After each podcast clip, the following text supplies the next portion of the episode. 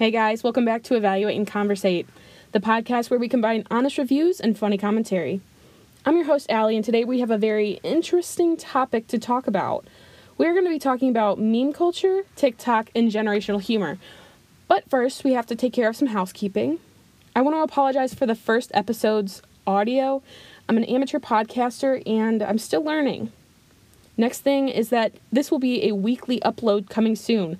Every Saturday, you can expect to hear this podcast wherever you listen to your podcasts on. I'm available just about everywhere, so go ahead and subscribe. And now let's hear a word from our sponsor. Memes have been around since the internet began, and if you don't know what memes are, get out from the rock that you've been living under.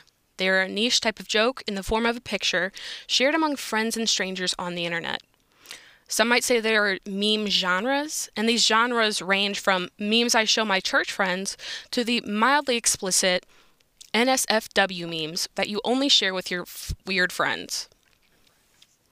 But that's not what we're here to talk about. Over time, memes have developed with current events, trends, and new technology. Vine is one of the most recent ones that have been super trendy, but sadly died off over two years.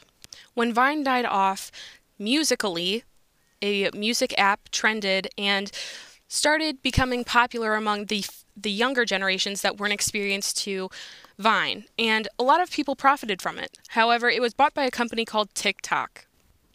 Now, I have a very special guest with me here today. Her name is Candace. She's one of my closest friends and one of the funniest people I know. Today, she's going to give us a little bit of input on what this this meme culture is like. So, Candace, welcome. Hi, thank you for having me. I have to ask you a question. Can you describe what TikTok is?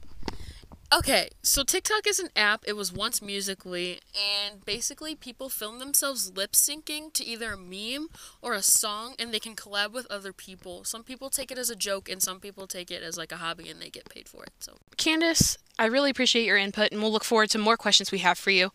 But I want to introduce you guys to another guest of ours. His name's Christopher, and he's probably the second funniest person I know. Candace, you've beat him.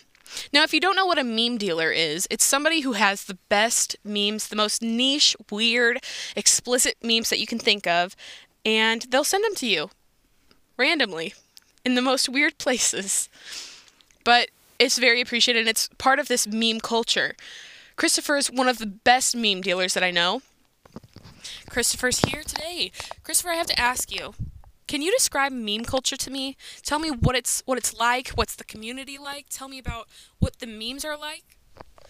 Well, meme culture has been going on for a long time. I mean, ever since you got back to, you know, the funny memes where they'd have the top text and the bottom text, all the way to Vine, um, to the deep fried memes, and even to where we got TikTok today. So they've gone a lot of different places and they change all the time because our humor is ever changing.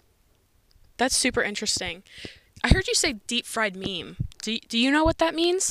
yeah, a deep fried meme is when you keep upping the saturation of the meme, the picture itself, and it just keeps getting darker and darker, and it kind of looks like thermal energy. So you lower the quality of the, the image, correct? Yeah, it almost looks like it's been fried. So basically, what we can confirm is that this new type of meme is an ironic meta form of humor. It's it's changed over time. At first, it was related relative memes that applied to everybody's life, and now it's it's turned into this mutated form of humor. Instagram is one of the most popular with Gen Z to access memes on. Obviously, there's other sources of memes like Twitter and Reddit. However, Generation Z is cling to Instagram mostly.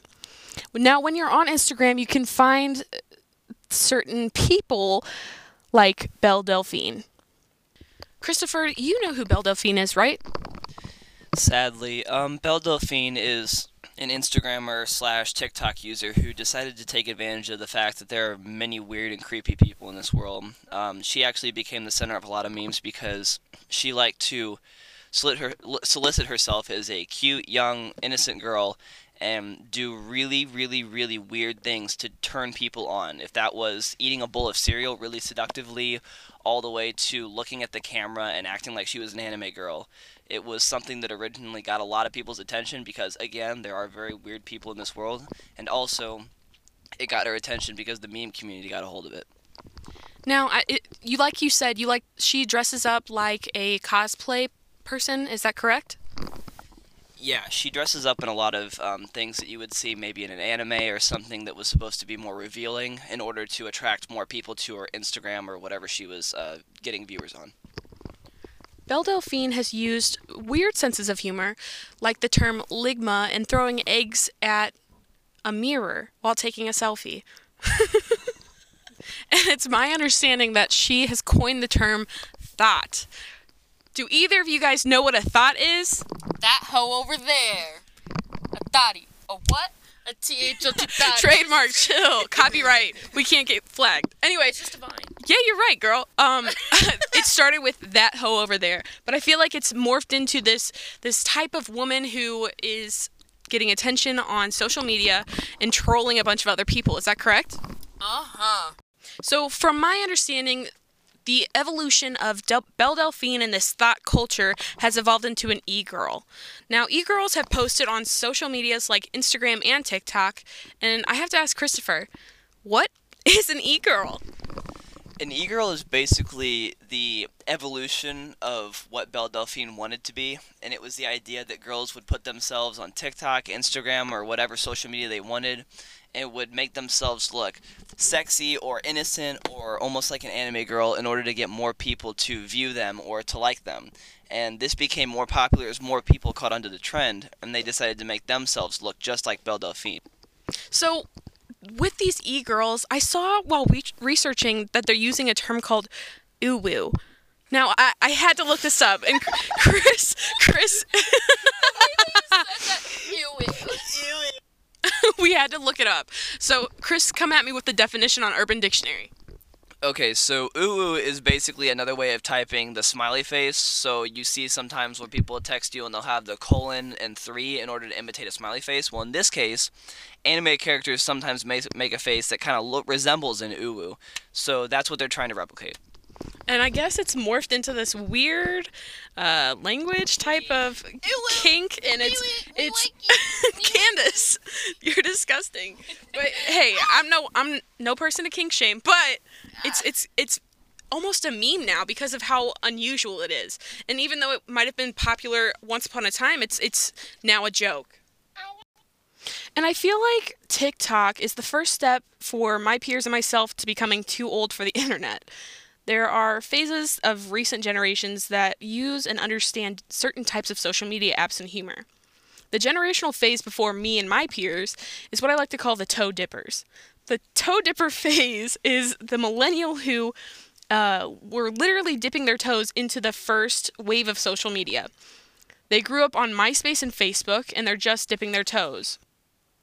And I feel like this generation, my me and my peers, we are the the prime of social media. We we knew about Facebook growing up, and then we hit Instagram when it came out, and it we've seen all phases of it, and then we have Twitter and all of these other sources of social media. We have Vine, and that's where our sense of humor began. Really, the next people that I'd like to talk about are, are the the people younger than me and my peers.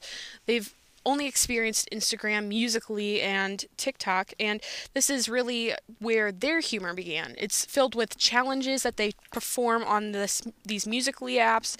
And their humor is like an evolved version of ours, and it's hard to understand. So, therefore, I feel like me being out of step with what they are into, I feel like I'm becoming too old for the internet. And now I understand why people still use Facebook because it's what they've known and they they don't want to change their their their social media prime. And I just want to say that we're not trying to generalize any group of people, especially the generations, because we know that generations are made up of individuals. And individuals have different types of preferences. So if you feel offended by anything that we said, I'm sorry, we were not trying to target you in any way. But with that being said, we've taken a course on Generation Z, which includes generational trends, so I feel like we have a lot of input on this topic. I really appreciate you guys for coming and helping me out with this podcast. Um, We love you, Allie. thanks, thanks, guys. I, I'm gonna say that's the end of this episode. I will see you guys next week on Saturday. Bye, guys. Suck my toes. Woo!